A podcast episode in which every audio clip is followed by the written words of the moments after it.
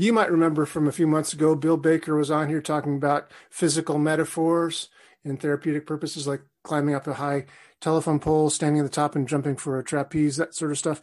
He did that for years. He also was one of the highest paid executive coaches for the Tony Robbins companies until the end of the year. He just retired.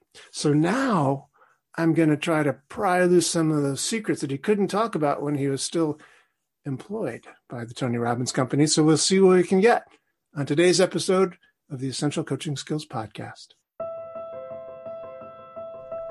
You are listening to the Essential Coaching Skills Podcast, a show devoted to uncovering the systems and the secrets that set the best apart, where you learn how to take your coaching clients to the next level while you grow the coaching practice of your dreams. So sit back and relax, or sit up and get excited. Either way, you might want to pay attention. This could be important. Bill Baker. Nice to see you again. Well, thank you, Doug. Good Happy to be New Year. Yeah, absolutely. Yes. And it's been amazing because we haven't seen each other for like 45 years or something.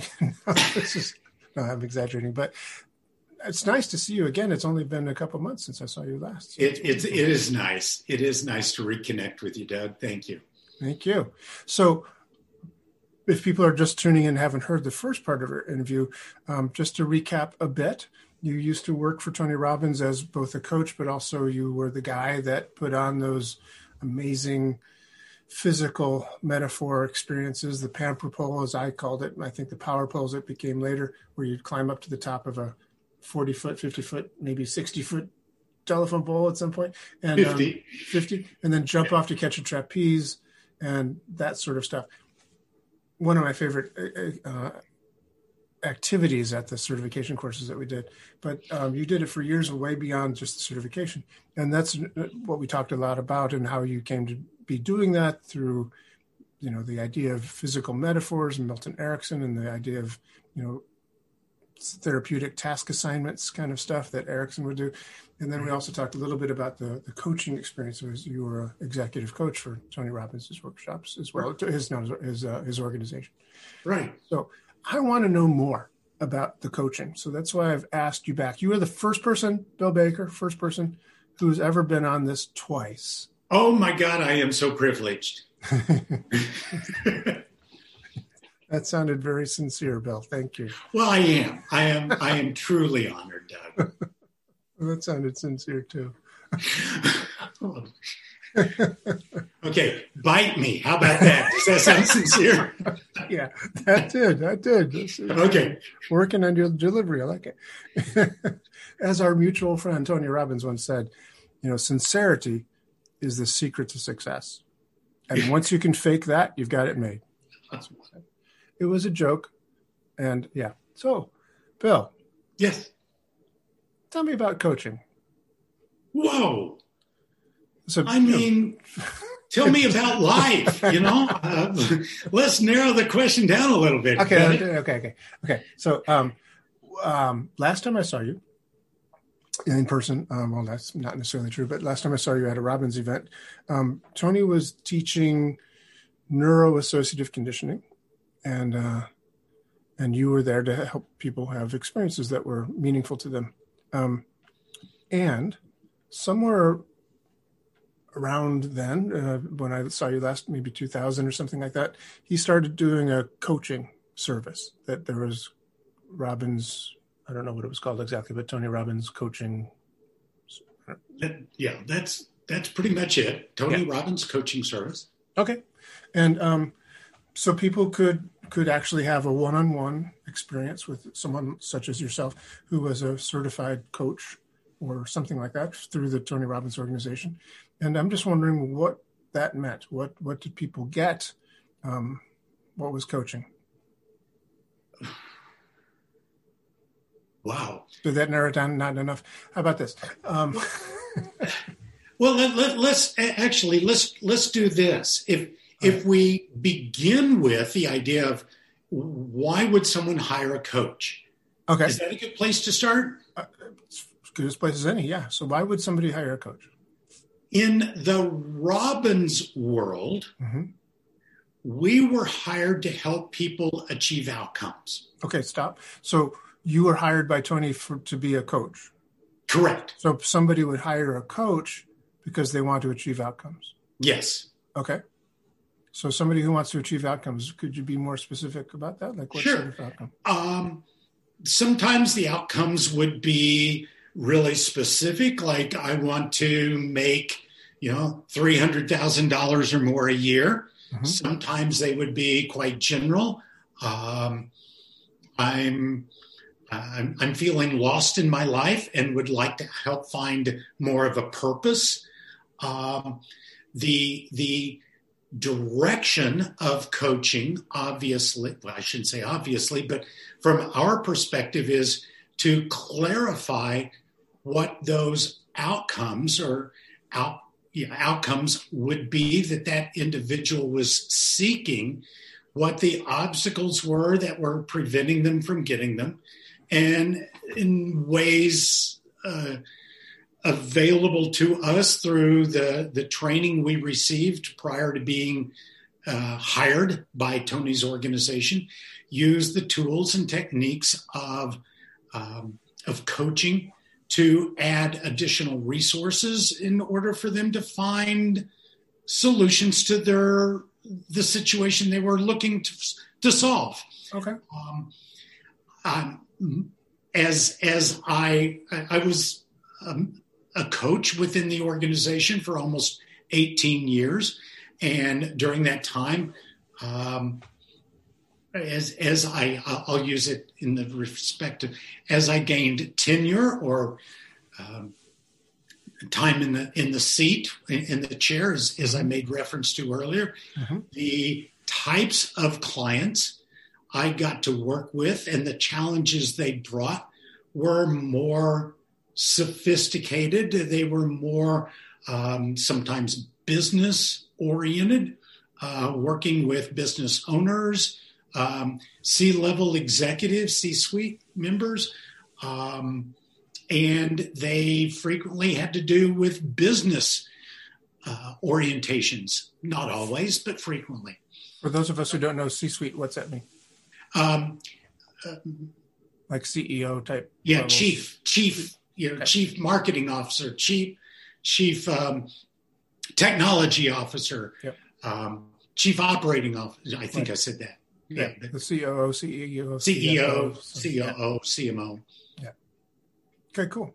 So you you basically became you know the big guy. You were like you were the exact you were the top of the heap as Robbins coaches. You were up at the echelon, upper upper, upper echelon. The important- Yeah, yeah, yeah. Oh. Um, So did your did your method of change coach coaching change when you were at that level? no, I, I, I had to stop to think because while there were changes, Mm-hmm. it had more to do with the content and not the process. Interesting. Interesting. Wow. So tell me about the process.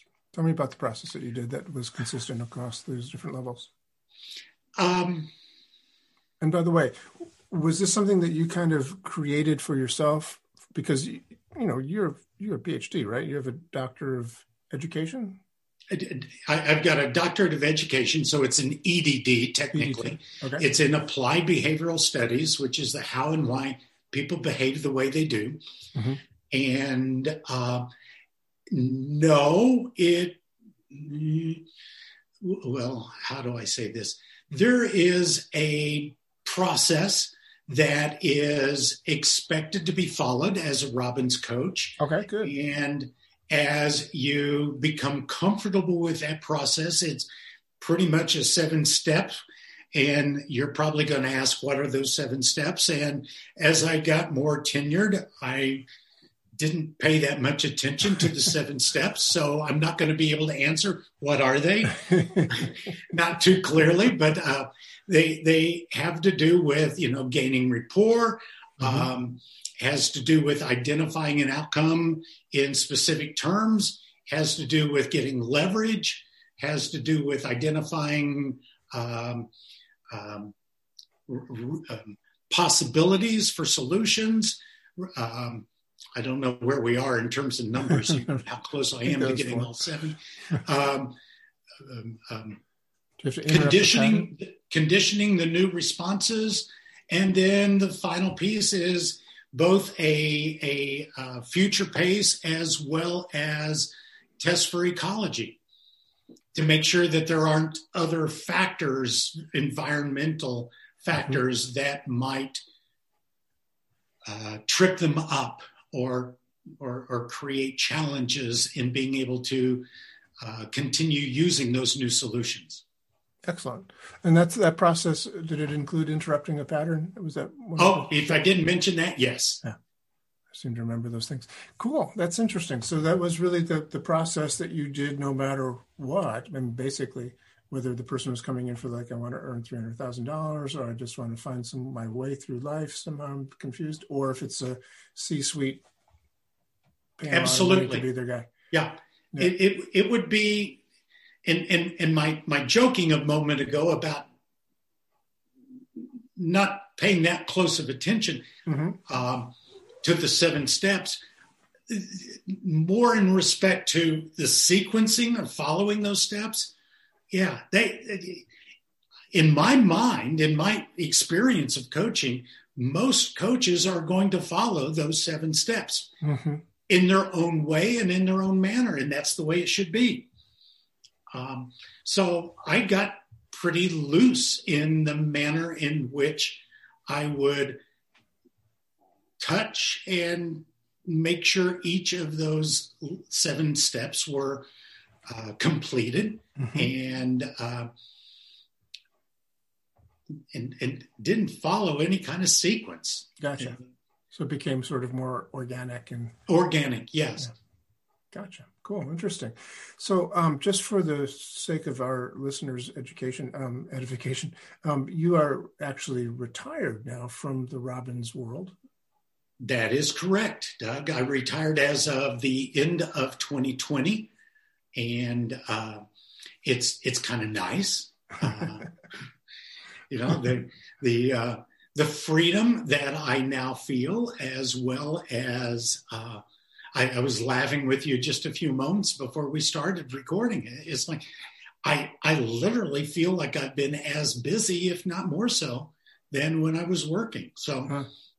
I if you were to ask me doing what, it's like other than reorganizing my office, I don't really know. Well, it, it sounds like that was a pretty big project of reorganizing. Got rid of everything was, there and yeah, just cleaned it, it, out and put new stuff in. It, it's altogether different. Yes. Yeah, that's pretty big. So, um, the reason I brought that up for the edification of our listeners is so that um, they know. One of the reasons I'm having you back here is because there is stuff that you really didn't feel like you could say while you were still working for Tony Robbins. Um, so now that you're free those restrictions of, you know, you can't say that because, uh, um, what do we what do we get to know now, Bill? That um, you couldn't tell us before. What what's some of the inside dirt um, or you know, what spill it, spill it. One of the pieces, I'll, I'll share this. One of the pieces in in my exit interview, if you will, is uh, me sharing with the the powers that be. All together, I worked with Tony and his organization for 30 years, Doug. Mm-hmm. And yeah, there were some difficult times. I think that exists, and and it's not a result of any specific disagreement or any challenges I had.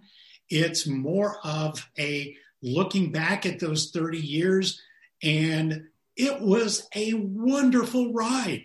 Mm. I thoroughly enjoyed working with that organization and and representing Tony uh, in the work that I got to do.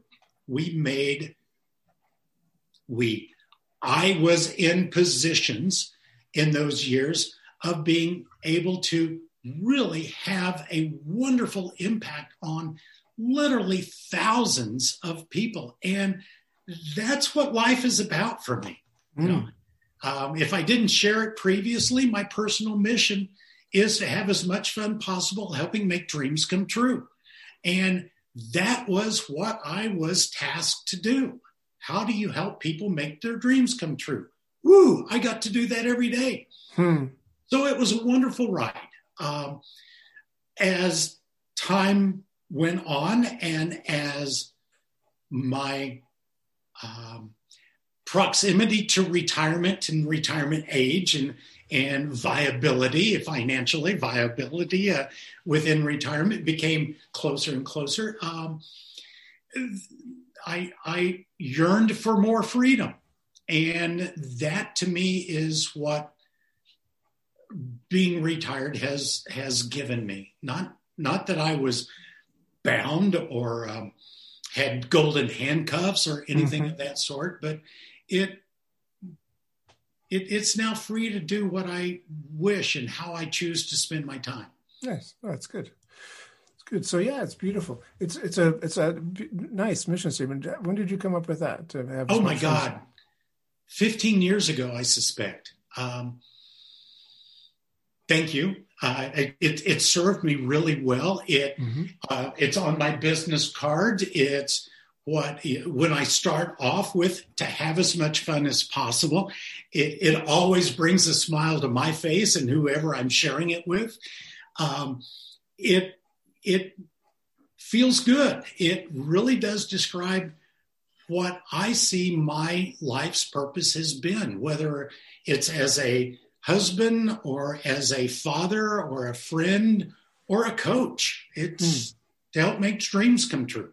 Well, you know, what's really interesting to me about that is that um, in my work you know, doing the sleight of mouth that I learned from Robert Dilts yes. is that um, one of the things I, I, learned it concurrently. So I'm not sure if that's specifically attached to it or not, but Robert Dilts has these logical levels of stuff. So at the um, what I usually teach is there's environment at the lowest level, then behaviors at the next level, capabilities after that, values and beliefs after that, and then finally the identity. But mm-hmm. went further than identity being the top logical level. He went to mission being. Ah. So I'm curious, did you consciously set out to create that mission? And question number two is um, because it has been such a guiding light for you, and you know that's what missions do. It's it's in all sorts of different contexts is that part of your coaching? Do you and and do you get other people to create a mission for themselves? Is that part of your coaching process? Um, boy, those two different questions. Second one, the, the answer to the second question is no, not necessarily. Does mm-hmm. it become a part of my coaching process? If the person is approaching coaching like the one I mentioned, I don't know what my purpose is. Absolutely, that becomes mm, a piece of it. Right, right. If it's more uh, achieving a tactical type of or, or, even a strategical outcome not necessarily. Okay. does mission statement purpose statement have relevance to it? How i got that or the process it, the, the first question you asked absolutely it was very intentional. I have a memory of sitting in the basement of a friend's house he and another friend of mine, both of them very skilled facilitators, with the express purpose of helping Bill identify his mission statement. And we spent an entire afternoon with a flip chart and, and went through an entire chart of identifying what words um, create a sense of emotion, what what outcomes do I really cherish getting to be a part of and in what ways do all of those start to blend together? It was a beautiful process. Sounds and amazing it actually. occurred uh, my my best guess would be 15 years or more ago. Mm-hmm, um, mm-hmm. and it's followed me through different cycles of my life i guess. Yeah. Wow very cool do you know if, if that's part of Tony's um, date with destiny? It's been so long since I've done that. It is. Uh, yes, it is. Uh, uh, finding a mission statement, purpose statement, um, and he will use those terms interchangeably, mm-hmm. is a significant part of the program Date with Destiny. Um, and uh, in my opinion, uh, as it relates to that particular program, a very, very valuable piece. Mm-hmm. Yeah, if, if, how would you be able to know what your destiny is if you don't have a clue of what your mission needs to be or Mm, whatever? yeah. But you didn't go through Date with Destiny in order to find your mission statement. That was a different process. You did it in someone's basement with their their guidance. Correct. Um, I'm, I'm trying to put the pieces together. I attended my first date with Destiny, I believe it was in 1990, Hmm. and um, still have the notes from that. that Yeah, really? I, I do. I, I review them periodically, Yeah, as well wow. as uh, subsequent events that I've attended in that same program. Uh, the the mission statement I've shared with you is not what came up for me at that program. Mhm. It it wasn't as that that, that mission statement. I'm not even going to be able to recall what it was, but that mission statement wasn't as um, encompassing, wasn't as fulfilling Mhm. as I feel this one now is and how it serves me now. Wow, so interesting that you still have the notes from 1990 and that you refer to them. I probably have them, but refer to them in a long time. In fact, I've got boxes of Tony Robbins of manuals from you know, 1985 to 1995, I think. But I really should do something with those things. They're just sitting out there in the shed. Anyway, Yeah, that, um, that might be something worth taking a couple of weeks to go through, right? Yeah, I've gone through them. I just it's like, oh, I can't throw this away. I've gone through a, a few of them. A few of them are gone, but um, there's a lot of notes in there. I'm sure. Yeah. So that's so interesting. So when you have done it with other people, um, when you said that sometimes that you do it with people because it seems to be necessary for their thing, does it is it a process that you do in a day? Is it a process that you do over a number of weeks? Are coaching clients, are coaching sessions when you do them limited to a certain amount of minutes? Is it a 45 minute call? Is it how does it work? It, it, yeah. Well, um, the way the packages are created are based on um, however many. No, I'll, I'll back up. They're based on three 30 minute calls in a month. And within Robbins, you buy different packages 3, Mhm. six, 12, 18 month packages. And now, as the coach, you have the freedom to be able to use those minutes in ways that you and your client agree. I had would have some clients who based on their communication style they're very deliberative and thinking and and um, like to take their time Mhm. and i would make sure to schedule 45 minutes with them For a 30 minute call. because you're going to get done in 45 minutes what you might normally get done in 30 Right. um, there was a physician that i had as a client uh, as i recall an emergency room physician who because of his schedule we would book one hour sessions every three weeks and over the period of time that pretty well you know levels out to 3 Mhm. calls three 30 minute calls in a month but we had a lot of freedom in how to do that and would be able to work with the client and decide together with them what would how we could use those those minutes in the manner that would best serve them Gotcha. Now let's go back to your question so if i'm doing a a mission statement Mhm. how would that occur would that uh, uh, Mhm. would that be something that begins to get created over multiple calls? The answer is yes. Mhm. Um, and I would have them do some research on, you know, go to Google, find find some structure of of mission statements, some samples of mission statements, some idea of what we're wanting to accomplish in the first place. That might be one assignment. The next time it might be um, begin to identify what in your life does bring you excitement and passion. And then discuss in what ways do those manifest themselves. And then, I, as far as what I would refer to as wordsmithing, I would leave that up to that individual mm-hmm. to take care of in between calls. That certainly not the greatest use of of right. a coach's time, in my opinion, right. unless they specifically made that as a request, which very rarely would occur. So, right. Is that helpful? Yeah. Yeah, it's helpful. So I'm I'm trying to just you know get some really good insights here because you know this these closed doors of Robbins Research. Uh, is it called Robbins Research? It isn't anymore, is it?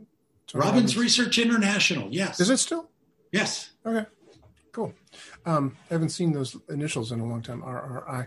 Anyway, so um, you know that that coaching method. So they they they teach people how to be a coach. So if I wanted to, if somebody just wanted to be a coach, you could go into that coaching training and you'd learn how to be a coach. And then if you passed a certain muster, then they'd say, okay, we want to hire you to do this, or how does it work? Or do they hire you first and then train you?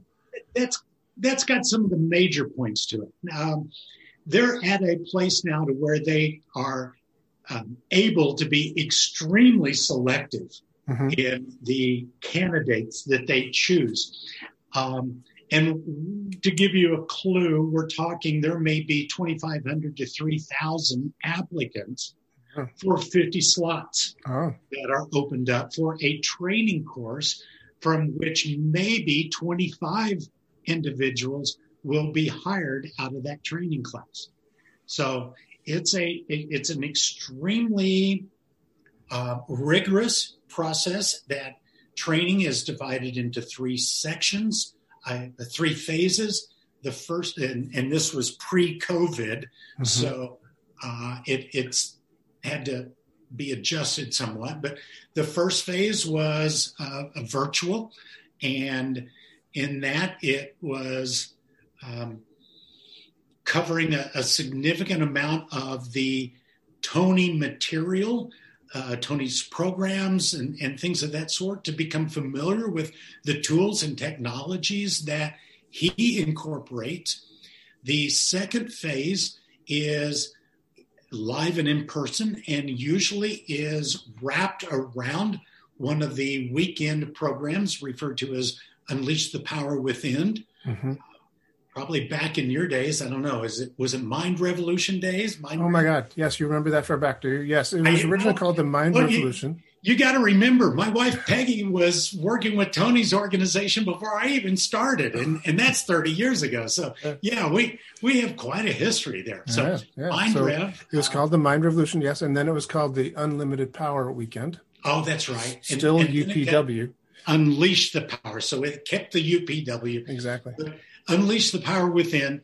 Um, the, the, second phase is is wrapped around it and involves attending that program and then a pretty intensive week long um, live training that is where most of the people um, either make it or don't mm-hmm. and they're they're looking uh, looking for a variety of different things. Number one, they're, well, here, all in all, it's about 180 hours worth of training once they've been selected to join the training program, 180 hours worth of training.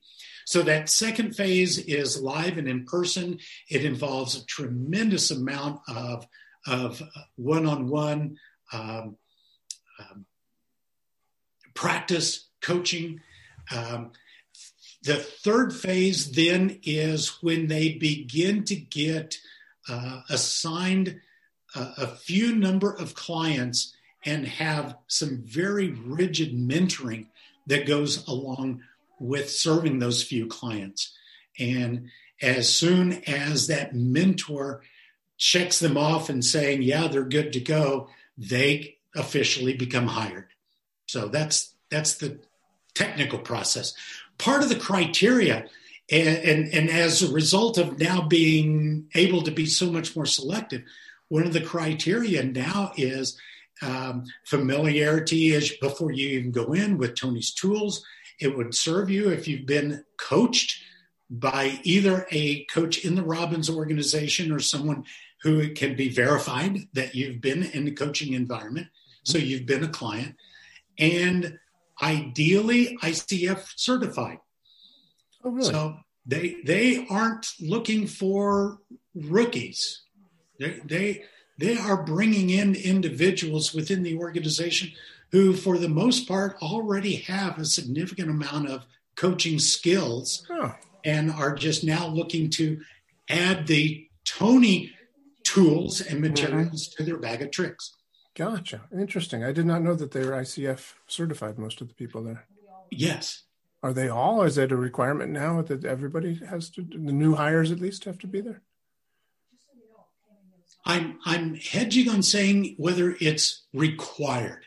I know it's a um, a favorable factor in in your consideration. Interesting. That's really very interesting. Thank you very much. So, um, gosh, it's so interesting because you know we talked. I think last time when we talked about how um, the term coaching and the whole field of coaching kind of um, evolved and was created Thomas Leonard and other people as it came along, and then Tony Robbins at, at some point or another decided that well, I like the word coaching more than therapy because it's not therapy, and I don't want to you know have that anchor of you know therapy to go in. If I'm, I'm, if i go to a therapist i must be crazy. I must be crazy. Or or or i just am broken and need fixing. That's the sort of therapeutic thing that he wanted to avoid that you know stigma Right. or whatever. Um, so he just started doing the same exact thing he was doing but calling it coaching instead of therapies so we did nlp or nac coaching situations and then it just seemed like it just sort of happened that um, you know he had this coaching thing but it's interesting to hear that there's kind of a you know a rigor to there that's beyond just you know Very much so. Um, Well, you know, there's within the organization. I, I don't know that we've mentioned this before, Doug. There is in the neighborhood of 125 coaches working Wow. with Tony, and um, at any one time, there. Well, I, I was going to try to give you a number. I, I believe the active client number is somewhere in the range, and it's a pretty wide range, between 3,500 and, and 5,000 people being coached within that Robbins coaching program at any one point in time. Wow It, it's it's a, a significant part of the offerings and services from the Robbins Mhm. organization. interesting and how much does it cost Well, there's two levels of coaching. And I think we did kind of allude to this. i want the money i want how much, how much sorry? cost i said i want to know the money how much does it cost how much does it cost Uh, how much do you get paid how much do you get paid no i'm just kidding yeah, you don't have I'd to talk about rather not share that. None now. I'm retired. Right? right retired Uh, the the um, the two levels of coaching. Um, there's a more advanced, experienced level of coaches who are considered master coaches, and their their prices are. It, it's the only price that I would be able to recall.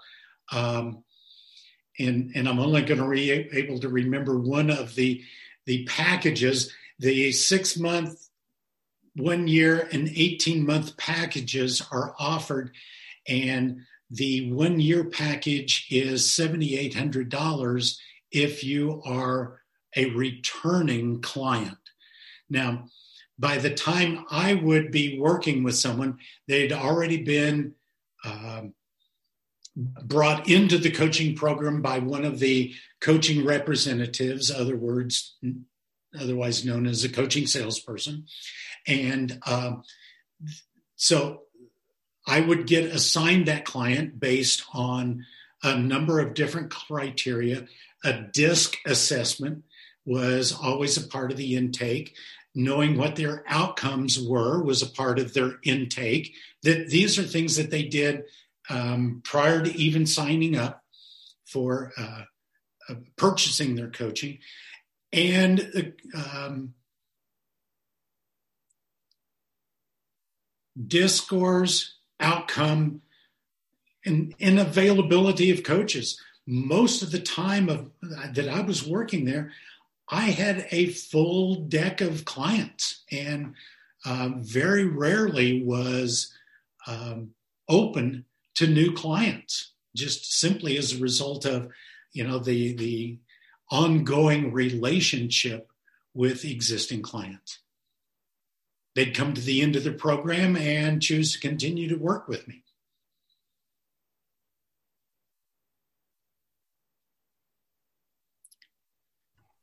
So thank you, Bill. That's really thanks for all that. I know that you can uh, talk about this now because you are retired and no one can no one can fire you at this point. Because, um, but no, that's really that's good. Thank you. And it is also, of course, it makes sense that people would want to continue because um, it's it's really valuable. Coaching really works, and when people get started in it, they they recognize the value, and it's really worth every penny. So I can certainly imagine why they would want to continue, especially with some someone as good as you are at this, not only because of your you. skill, because of your who you are. Well, my skill did have something to do with it. Oh too. yeah, yeah, but oh, both, okay. both. just just checking to make both. sure we got that clarified.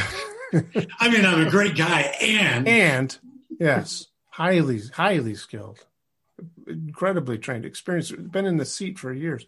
But seriously, now, folks, um, yeah, of course. So that skill set. So we we've talked about this before. We talked about this. This is the essential coaching skills podcast. Yes. So, um, speaking of skills, what are what do you th- think is really essential if somebody to wants to be not just good at coaching, but somebody who really can get to the heart of the matter, find out like what specifically because the disc is interesting. Do you did you as the coach find a lot of value in that disc assess- assessment when people went through that, or was this just kind of a formality? Um, yes, it, I, I find it quite valuable. Yeah. Um, now, honestly, though, could, could you just, I, for the sake of people that don't know what you're talking about, what does um, D- DISC is a, a um, um, an assessment, a personality assessment, and it measures four different um, areas of, of behavior, and they have to do with directiveness or um, um, dominance is the D. I stands for influence, the ability, the social nature. The C has to do with um, um, stability and the environment the the, uh, uh, the degree to which they like a stable environment, and the C has to do with um, conventions, and I usually think of that as structure. The more highly structured, the higher the C score would be, and I, I don't know if this is true for all DISC assessments. The ones we used not only gave us assessments in, in those four areas, but it also gave us feedback on they, they called it values, and I don't know if values is the term I would necessarily use to describe it, but um, seven or eight other criteria that for me, the disc gives me information about what that person's behavior is like, and this other values assessment tells me more about why they behave that way, mm. which, quite as you can imagine, with someone with the background I've got, applied behavioral studies, the how and why people behave the, the way they do, I'm much more concerned and interested in why they behave the way they do, so much as the behavior itself. That's pretty mm-hmm. easily recognized. Right. So, um, I would say that second piece, the values piece, is where I would put more attention. And it would give me information more along the lines of Does this person like to be in control of situations? Are they someone who needs to get a, uh, a significant amount of return for their investment of time or money? Are they uh, um, altruistic? To what degree is that drive their behavior? So a, a variety of different values on along those scales mm-hmm. that I found extremely valuable. Okay, cool. So would you consider that to be essential? In other words, if a person such as myself, let's say I have a coaching practice, so if I needed, if I wanted to up my game and have a better do better at coaching should i should i start to incorporate the disc and the values assessments as introductory tools? I, I don't know that i would go so far to call it essential. And i say that because of two factors. Number mm-hmm. one is um, if if if someone like yourself is really observant about people's behavior those are things that you would be able to be picking up mm-hmm. from in their description. It may take a little longer, so time efficiency is the second element or factor. I okay. think it gives me information in a much quicker manner that would otherwise take me a bit longer to collect on my own. But most people who are who are have an experience in some personal relationships area like coaching or therapy or um, pretty much even being a really good friend of sorts is going to be observant enough to be able to pick some of these things up given the amount of uh, enough time mm-hmm, to mm-hmm. be to recognize them so, so i don't i don't think of it as essential valuable but not essential Okay, good, good, good. Yeah, I'm assuming that um, for me, as an example, with um, the essential coaching skills that I think are essential, I was teaching an NLP class recently online um, where I was teaching the meta model from NLP. And to me, sure. that is essential. I mean, to be able to I ask agree. good questions, to be able to ask focused questions that, that get details and you know specifics out of a person you know of that have been deleted or distorted or generalized we, we retrieve that information and we get very very clear because of the ability to ask those questions. Um, and i also think that those kinds of abilities those ability to ask those questions often get the kind of information that you're talking about from the, the disc and from the values elicitation et cetera. Um, but i can certainly appreciate that the uh, the time factor is one. So if I if I can sit down with a coach that I've never met before and a coach client that I've never met before and have in front of me these assessments they've already spent the time doing, and it gives me this list of these. Oh, that's an interesting value. So hmm, I can expect this kind of behavior from that sort of value. It's it, it would be a good cost. I mean, a good uh, time saving. Time saver. It does indeed. Yes. Hmm. Cool. Interesting. So I'm assuming that all Robbins coaches have to learn how to. That that's a part of that 180 hours. Yes. Right. Right. Right. Interesting. Interesting. Thank you. I, I know some other coach organizations that also have those kinds of assessments involved in, in the preliminary. Some other people have been on this this podcast who have, um, as part of their preliminary intakes, go th- have the clients go through those kind of mm-hmm. kind of assessments, forms, etc it's useful. I go through one with my clients that I got from um, Thomas Leonard. Thomas Leonard, I don't know if you know much about him, but he was an amazing person. And that, God, he just put out so much stuff in such a short period of time that's still really valuable. And unfortunately, he passed away way too young. So it, it's that, that, that fount of stuff stopped. But uh, I still use one called the, uh, the clean sweep process, which is basically. Never heard of it. Yeah, I'll, uh, I'll send you a sample. Um, it's it's four it's a, it's four categories of, of information about a person. So they have 25 questions within each four categories. Um, one category, as an example, is relationships. There's another category about you know money and you know, other things. So within these these it's very simple thing like do you save money every month? You know, do you put you know, do you pay your bills on time? Just 25 questions in each category. And it's really good because a lot of times people are really great in one or two or three categories, but mm-hmm. rarely are they great in all four.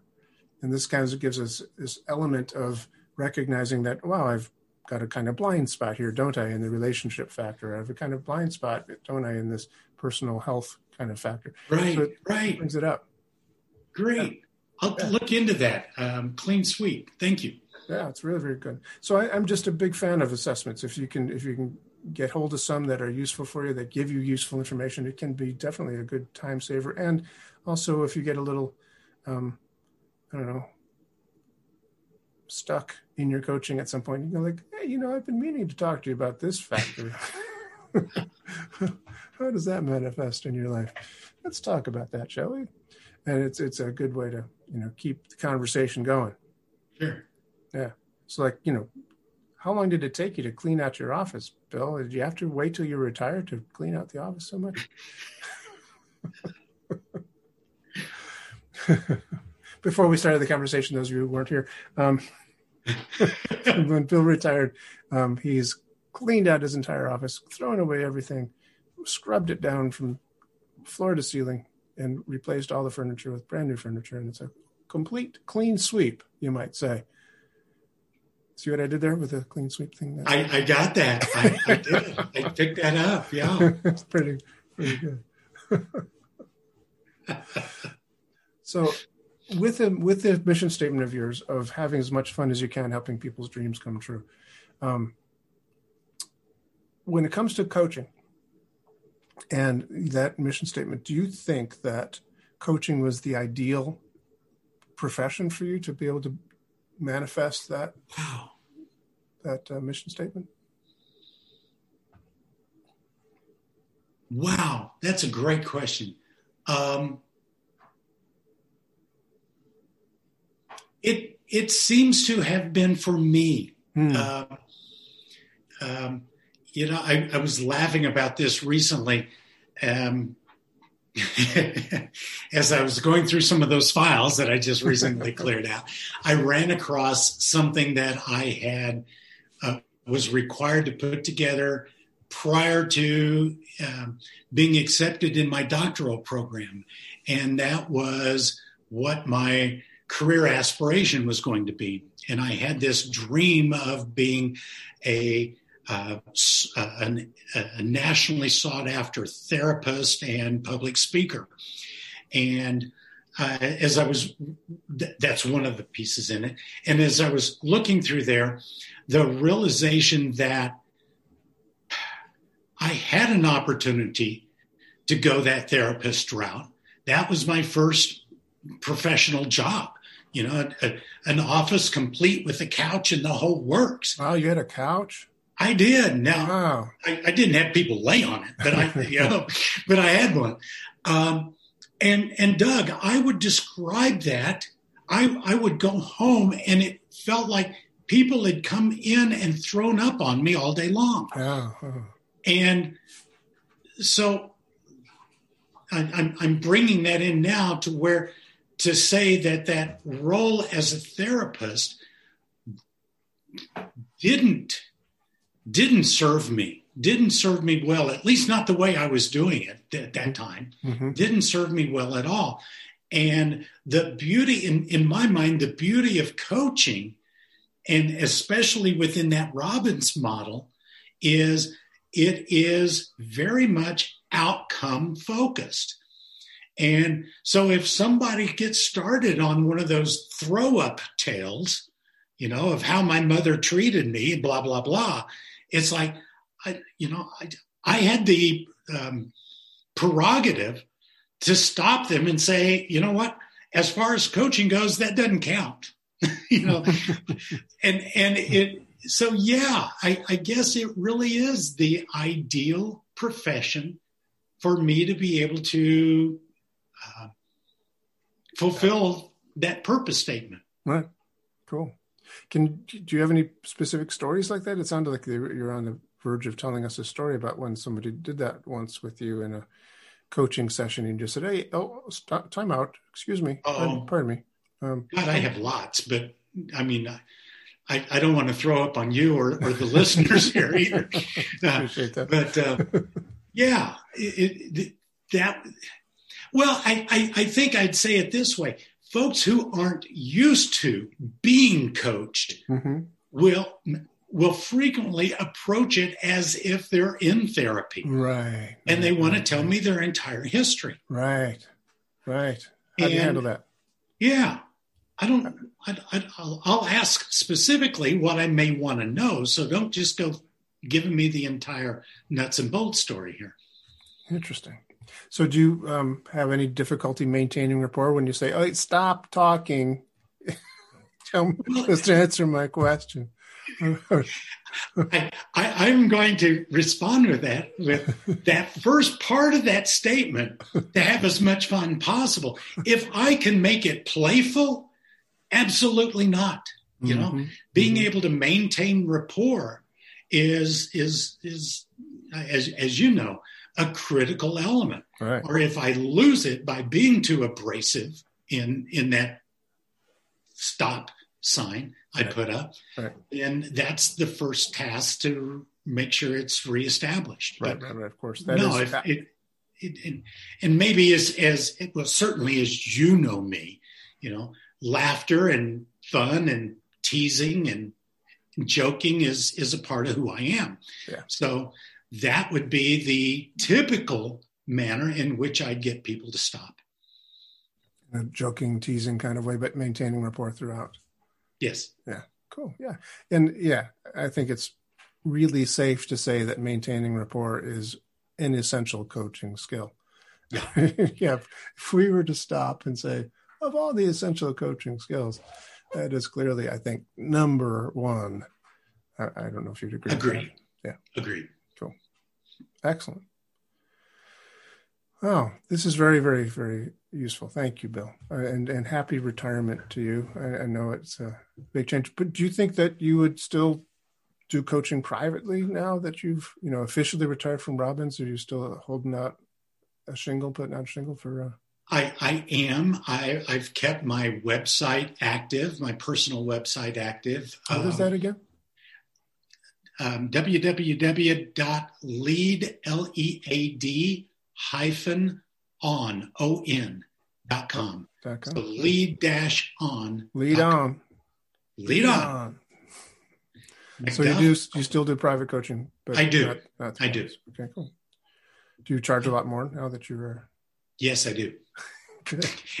more than I got paid from, from the Robbins organization, but uh, you know, I, and and yeah, just a, a, fun story if you have a few moments. Yeah, yeah. I, have got a, a daughter, um, 27 years old, mm. and um, she was kind of initially going down the uh, initial career path you pursued. Um, pursuing, she's got a degree in musical theater cool. and music and playing the piano and singing nice. and all of that kind of stuff. So, you know, the two of you have quite yeah. a bit in common in that Except respect. for the singing part, but yeah, go ahead.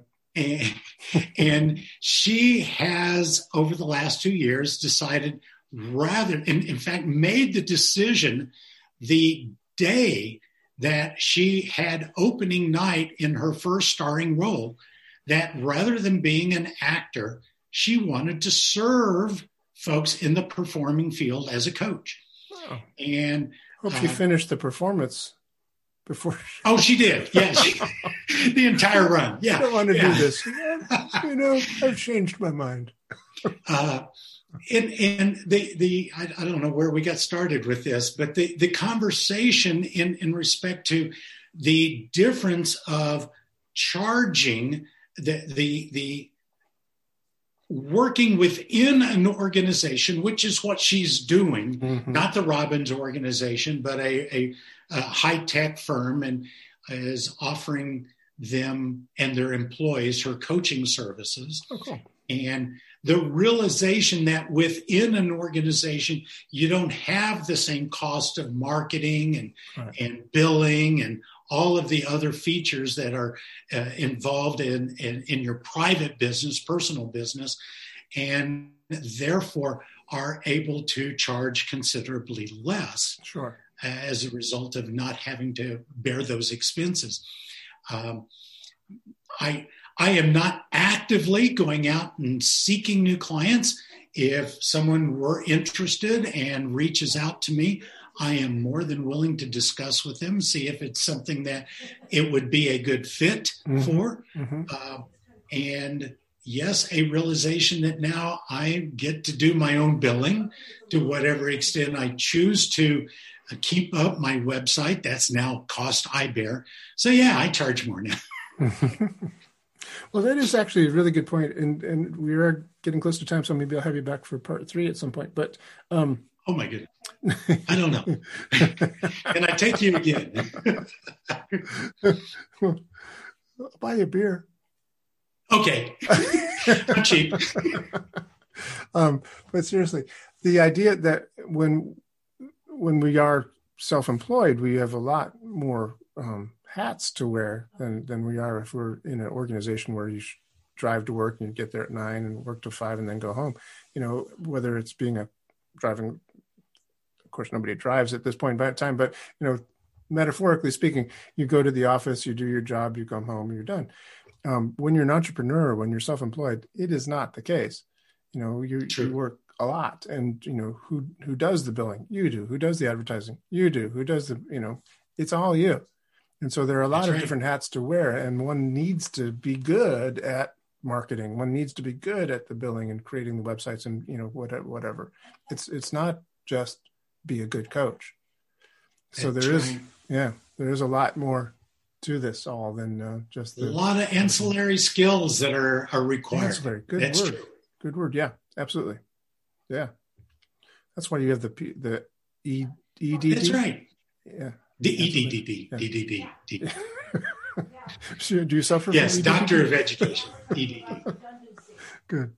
All right. Well, I'm going to let you go. Thank you very much, Bill Baker. So lead on, lead hyphen on dot lead hyphen on dot com, Beautiful. and an email address is just real simple, Bill Baker at lead dash on dot com. Very nice. Thank you, Bill Baker. You're welcome. Enjoyed it. This has been the Essential Coaching Skills Podcast. Thank you for being here. It's a pleasure seeing you again. Hope to see you again real soon. Come back next week when we have another gripping and exciting episode of the Essential Coaching Skills Podcast. And if you want to, you can find out more about us, each and every one of us, at essentialcoachingskills.com. Thanks.